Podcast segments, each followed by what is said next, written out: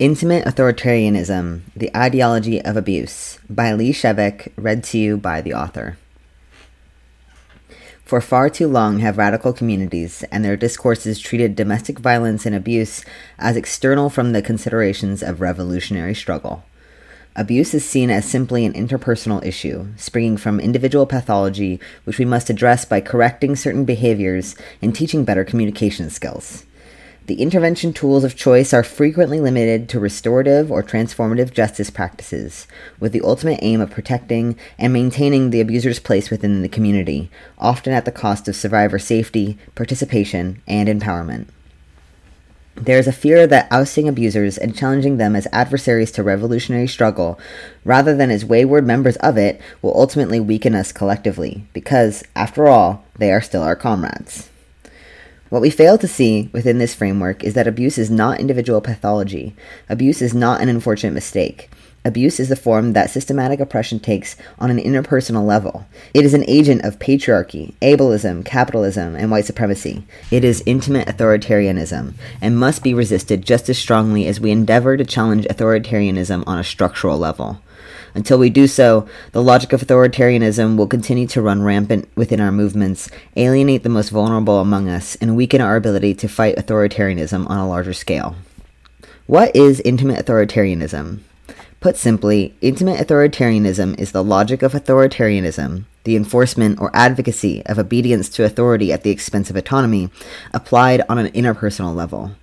It is the belief that there are certain people in one's life that it is acceptable and often encouraged to harm in order to gain power and control over them.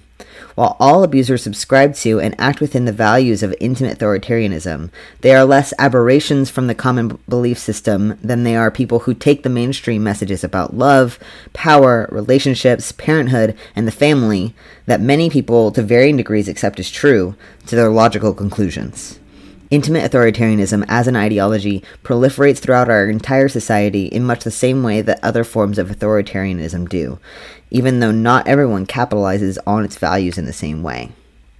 About romantic love, we are taught we will receive a romantic partner who can and should fulfill our every need and fantasy, and that it is acceptable to do whatever necessary to find and bind that person to us so they can serve as the fulfiller of our every wish we are taught that in pursuance of that person, it is acceptable to stalk, threaten, coerce, manipulate, and harass, so long as it is, in the name at least, done for love.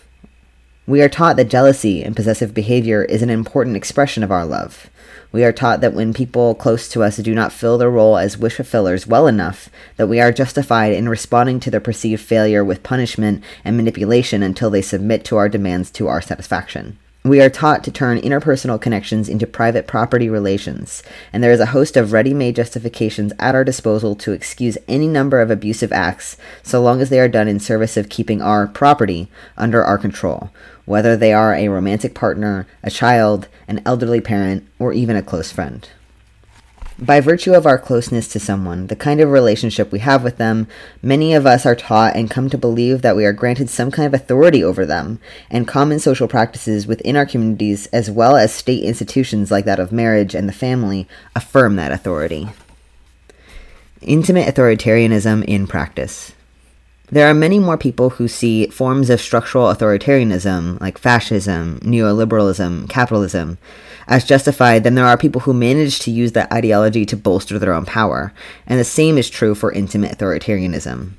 Not everyone who believes intimate authoritarianism is justifiable ends up becoming an abuser, in the same way that not everyone who believes using harm to gain and maintain power and control over an employee, tenant, or prisoner is justifiable ends up becoming a boss, landlord, or cop. Rather, the ideology of authoritarianism proliferates throughout all social groups in such a way that some gain authority through it, others remain complicit with that authority in ways that bolster their own power and status to varying degrees, and still others are made the primary victims of that power and have their agency constrained, reduced, and co opted by those who wield the power of authority. This brings us to the important question who uses the values of intimate authoritarianism to successfully become an abuser, and how do they do it?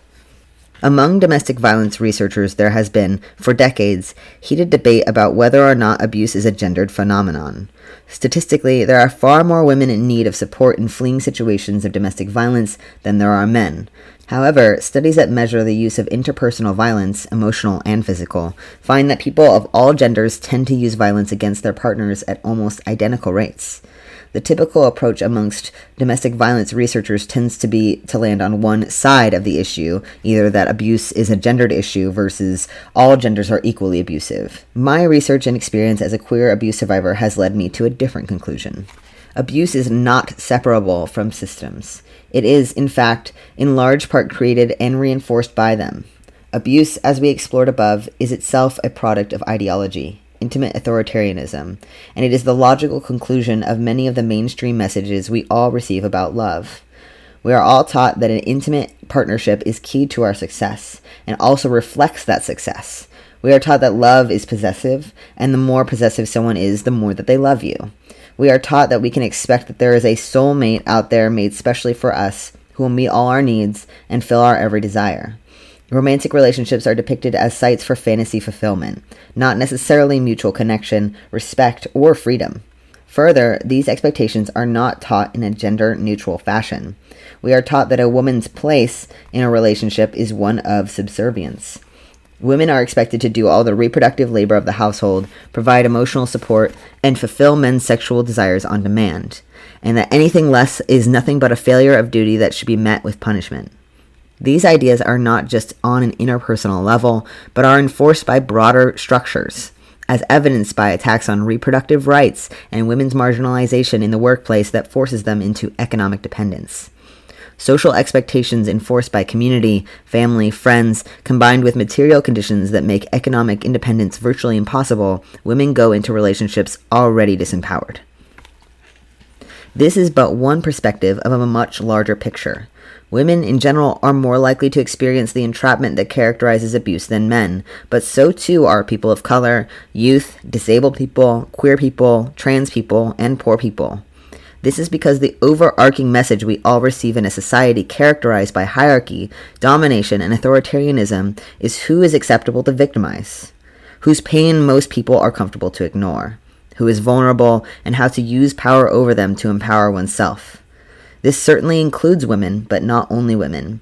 We receive these messages from many directions, and they are enforced by the coercive control of the state that privileges some social groups at the expense of others, that allows and encourages certain people to be dominated and controlled so value can be extracted from them to enrich the lives of the powerful. Abuse, contrary to popular belief, is not characterized by individual acts of violence, but rather is the context of many different tools of control utilized by the abuser. If abusers could only mobilize individual acts of violence, they would meet with far less success in keeping their victims entrapped. However, abusers mobilize a vast array of tools within and outside of the relationship. They refer to the dominant ideology of intimate authoritarianism, which their victims also grew up surrounded by, to justify their actions. They use the support of community members, like family and friends, to gaslight their victims into disbelieving their own experience. They frequently rely on larger systems, like that of the family, that awards them private property rights over their spouse or children, reproductive control, threats of calling the police or border control, economic privilege, systemic transphobia, racism, homophobia, ableism, to make their victims afraid to challenge them, and more to help enforce their control at home. The most successful abusers are those who can leverage interpersonal, ideological, systematic, and communal factors to gain coercive control. The more access one has to leveraging these factors, the easier it will be to them to gain and maintain coercive control over another person.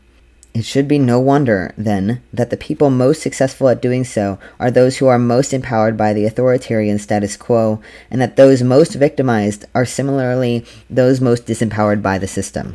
This framework can help us make sense of those abusers who are not cis men. You don't have to be a cis man to be an intimate authoritarian or to leverage enough kinds of power to entrap someone else. Without having to deny the reality that abuse is characterized by power, and thus that the groups more frequently abused will tend to mirror the groups who are most disempowered in authoritarian society. Abuse is highly contextual exactly because we all have vastly different kinds of power and vulnerabilities within the system, which is why the way abuse plays out can often look so different from relationship to relationship. But it always includes utilization of oppressive systems. Abuse is not independent from systems of oppression, it is an intimate expression of those systems. Abusers are agents of oppression, empowered by its utility, and they should be responded to and challenged accordingly. Anti authoritarian response to abuse. Taking into consideration that abuse is authoritarianism on an interpersonal scale, it is itself bolstered by larger structures of authoritarianism at the same time as it enforces those structures in intimate life. We can now understand that abuse can no longer be seen as something apart from the struggle for liberation. Abuse is another front on which we must fight the enemy of domination and control. And to do so, we must oust the logic of intimate authoritarianism wherever we find it, even and especially when we find it lurking within ourselves and our comrades. I believe that we must move away from our dependence on restorative and transformative justice to address abuse and towards a similar set of tactics that are used in anti fascist work. In anti fascist work, we prioritize destroying fascists' capability to carry out harm, not their rehabilitation. Individual fascists are, of course, welcome to choose to radically change, and there are plenty of people who will help them with that, but it can't be our central goal. This is because the reality is that most abusers, like fascists and all authoritarians, are not interested in changing no matter how many emotional appeals you make. They get, or expect to get, something out of being abusers power and control. And they see the harm they do as entirely justified. Additionally, we have distinct limits on our available resources, and it makes little sense to funnel so much of our energy into trying, and rarely succeeding, to save the souls of the people who are currently enacting the most violence. Our priority in anti fascist work and anti abuse work is to leverage what resources and skills we do have at our disposal to end cycles of harm and to interrupt or destroy people's ability to enact that harm. It must be survivor centered. It must recognize the structural and ideological nature of abuse as intimate authoritarianism, and we need to shape our response with that reality in mind, rather than continuously defaulting to treating abuse as an unfortunate expression of individual pathology. Conclusion both abusers and the state work to create a narrative of inevitability and act on the same core logic of authoritarianism, even as their scope may differ. The victim of the abuser or the state is constrained, their agency co opted, their horizon of choice limited, and value is forcibly extracted from them to empower authoritarians. Under our current system, they are made to feel as if there is no escape and that their only hope lies in the gradual reform of their captor. They are both systems of domination and control, enabled not only by the actions of those who hold and wield authority, such as abusers and politicians, but also by a larger social system of complicity from people who, regardless of the values they claim to hold, value order over justice.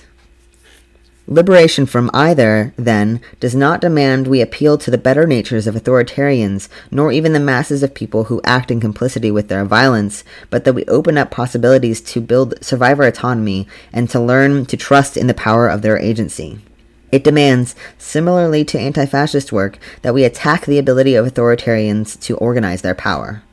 Survivors, whether of state or interpersonal abuses, cannot find relief nor freedom in struggling within the very confines of authority has set before us. It requires a breaking out, a trust in our own choices, a desire to build something different outside of that system of control, a rejection of simplistic reform that leaves many of us languishing under the control of others, and, ultimately, the ousting of authoritarian values and the destruction of every social system of domination. It ultimately suits abusers and the state's ends that we limit ourselves only to their reform. All that it ultimately accomplishes, if it accomplishes anything at all, is a more benevolent form of power and control that still steadfastly denies us any real expression of agency. We don't need a more benevolent authoritarianism. We need to determine the trajectory of our own lives to labor and care because it's something we wish to do, a gift we want to give, a path we are eager to explore, instead of being forced to expand someone else's wealth and power.